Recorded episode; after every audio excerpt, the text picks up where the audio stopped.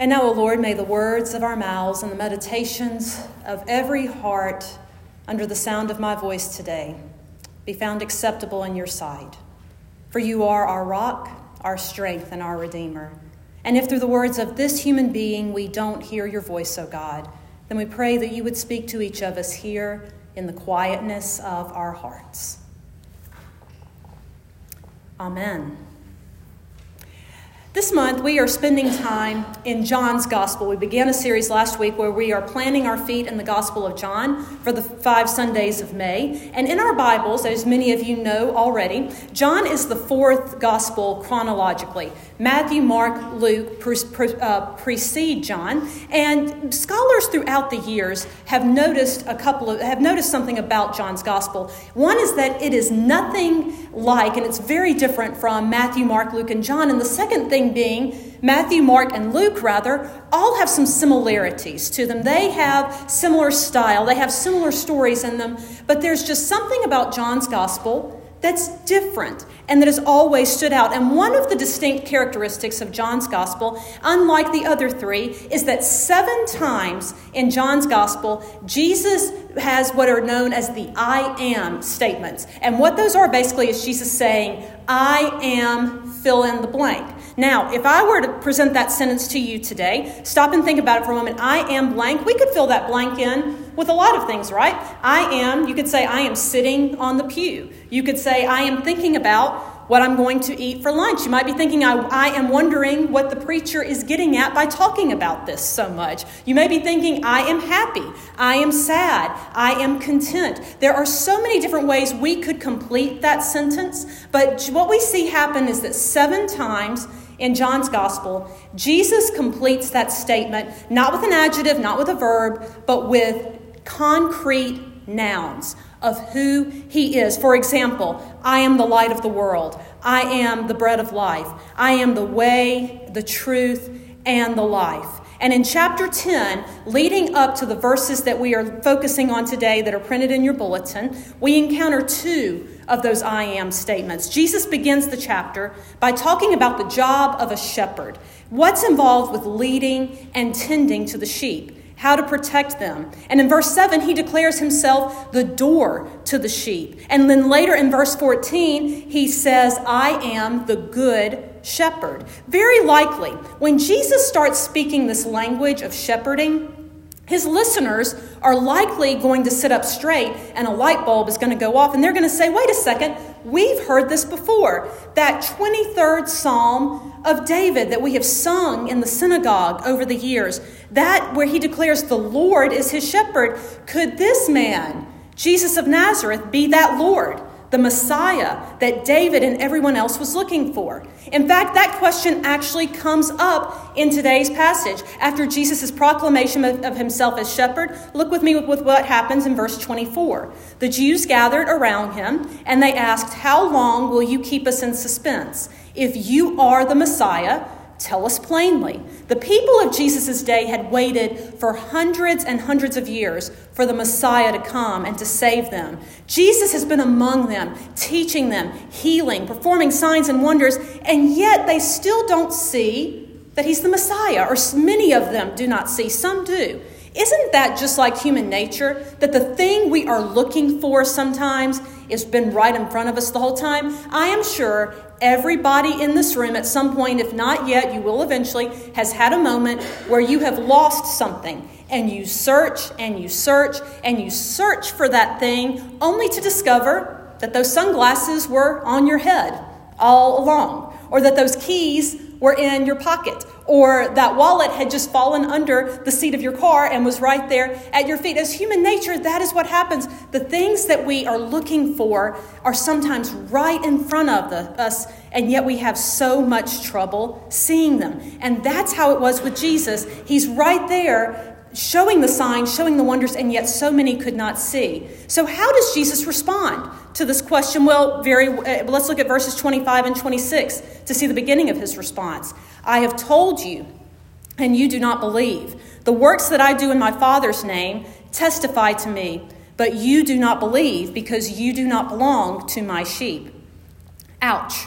You may hear that and say, I didn't want to come to church here today to hear I don't belong? What was Jesus talking about not belonging to him? Well, I'm stopping here for a moment because so often in Scripture, when we reach a difficult moment like that, where we read something that says, Oh, what is Jesus saying? It's so easy for us as humans to back away and to say to ourselves, I don't like what I'm reading here. And so we, in our confusion, we back away. But friends, anytime we're reading the scriptures and we come to one of those moments, that's one of those moments where we need to keep on going keep on reading, keep on studying because what is to come is some because there is more to the story than just that. But I want I invite you to pause with the discomfort here and remember two things. One is that Jesus knows that there are leaders among the Jews who want him silenced. They want him kicked out. They are scared of him. They don't like what he is teaching, and they will stop at nothing to see that happen. Jesus knows that. And also, Jesus sees their hearts. He sees into their hearts, and he can see their motives.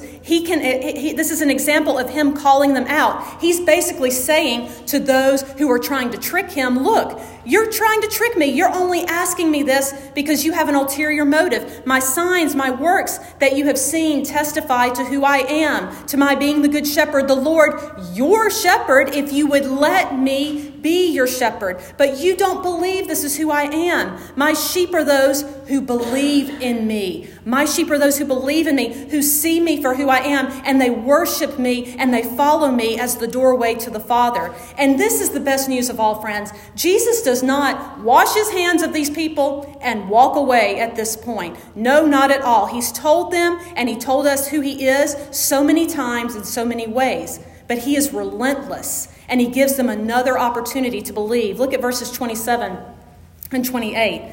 My sheep hear my voice. I know them, and they follow me. I give them eternal life, and they will never perish. No one will snatch them out of my hand. Jesus says there's a way for you to belong to my sheep. Trust me to, trust me to be your shepherd. Get to know my voice. I am God Himself speaking to you. And oh, the hope you will have when you do, the glory that awaits you if you'll simply believe and confess me as your Savior. And do you notice what Jesus says at the end of verse 28? Look again. No one will snatch my sheep out of my hand, the hand, the palm of the hand. We've heard that before in the scripture, and Jesus' listeners of that day would have heard it too. Because, yes, the prophet Isaiah in Isaiah 49, verse 16, says that he, God has engraved us on the palm of his hand. Jesus didn't add this to his answer on a whim. He knew that these scholars, these studiers of the Hebrew Bible, knew the prophet Isaiah well. And when they heard him say this, they would say, Wait, he's quoting Isaiah. He's talking about his own hand, but could that hand of Jesus of Nazareth be the hand of God held out to us right now? And it gets even better. Look at verses 29 and 30. What my Father has given me is greater than all else, and no one can snatch it out of my Father's hand. The Father and I are one. Not only will we be kept in Jesus' nail pierced hand, but through him, when we believe in him as Savior, we are kept in the Father's hand as well. This is an amazing promise of comfort and peace and safety and security for all who believe and follow Jesus.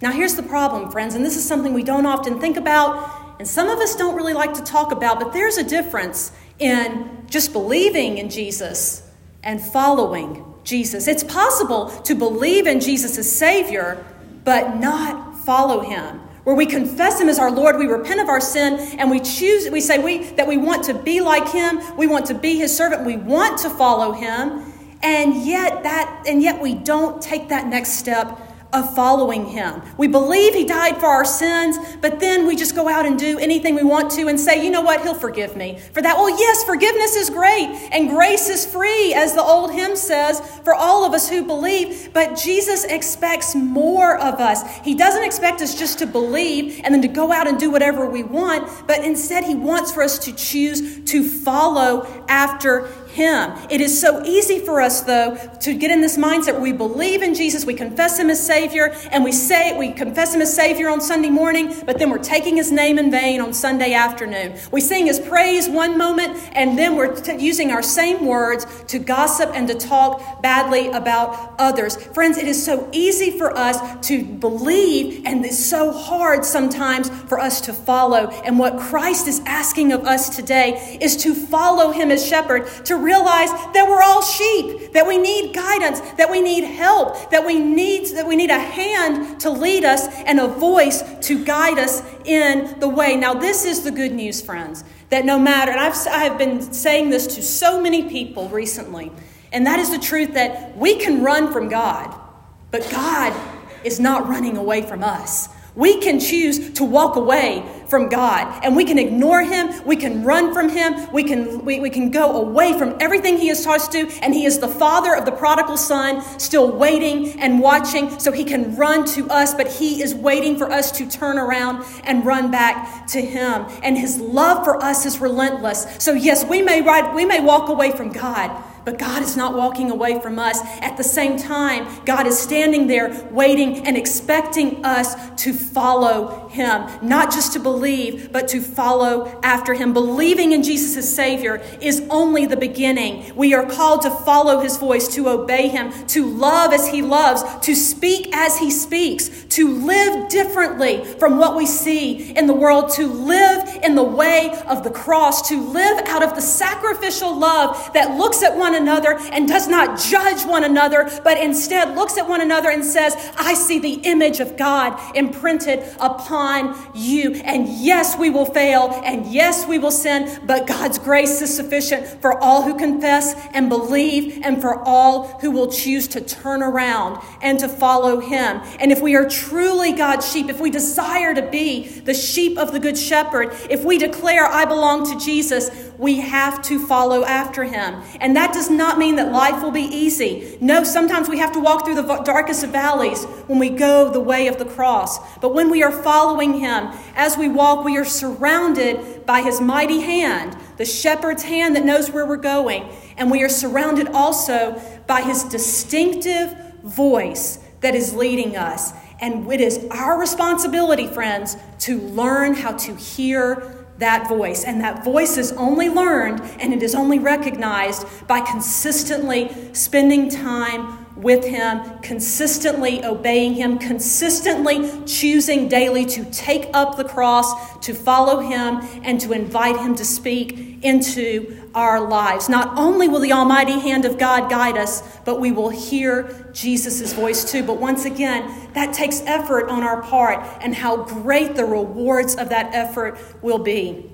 A couple of weekends ago, I was out of town leading a prayer retreat in uh, the Memphis area for um, one of the districts of the United Methodist Church that is not our district, it's a different one.